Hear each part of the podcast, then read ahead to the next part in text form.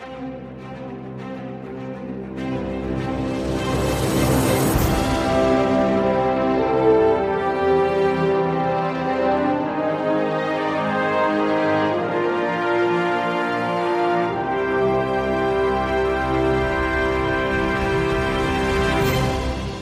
und herzlich willkommen zu Equi Daily. Heute ist Freitag, der 11. Juni und hier ist dein Podcast mit aktuellen News aus dem Reitsport.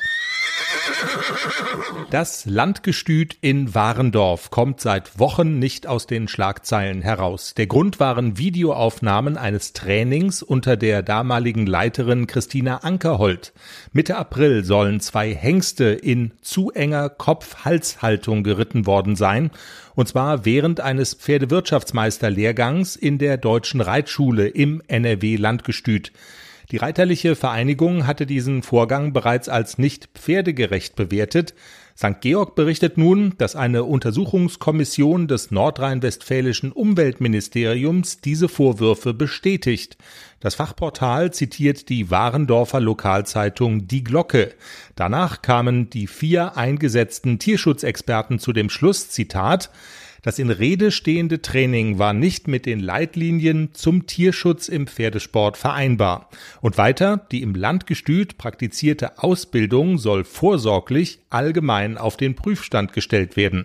Zumindest zum Zeitpunkt der Videoaufzeichnungen legen Hinweise auf eine mangelnde Sensibilität im Umgang mit und in der Ausbildung von Pferden vor. Die damalige Gestütsleiterin Christina Ankerhold hatte bereits auf eigenen Wunsch um ihre Versetzung gebeten. Ob weitere rechtliche Konsequenzen gezogen werden, das liegt nun auch in der Hand des zuständigen Veterinäramts in Warendorf. In der deutschen Vielseitigkeit rückt die Entscheidung näher, welche Paare werden für die Olympischen Spiele in Tokio nominiert. Die zuständige AG des Deutschen Olympiadekomitees für Reiterei hat schon mal eine Longlist mit acht Namen erstellt. Im Anschluss an die deutschen Meisterschaften vom 17. bis zum 20. Juni wird aus dieser Longlist dann eine Shortlist. Drei Paare dürfen in Tokio starten, ein Ersatzpaar darf zusätzlich mitfliegen. Auf die Longlist geschafft haben es in alphabetischer Reihenfolge Sandra Auffahrt, Andreas Dibowski, Titelverteidiger Michael Jung, Julia Krajewski, Sophie Leube, Dirk Schrade, Anna Siemer und Christoph Wahler. Und wir schauen noch auf wichtige Turniere, die uns das kommende Wochenende bringt. Ein Highlight für den Nachwuchs findet in Hagen statt. Das internationale Jugendreiterfestival Future Champions. Auf der Seite der Veranstalter heißt es, das Aachen der Jugend locke dieses Jahr die junge Elite aus der ganzen Welt auf den Hof Kasselmann und gebe einen Ausblick auf die sportliche Zukunft im Dressurviereck und im Springstadion.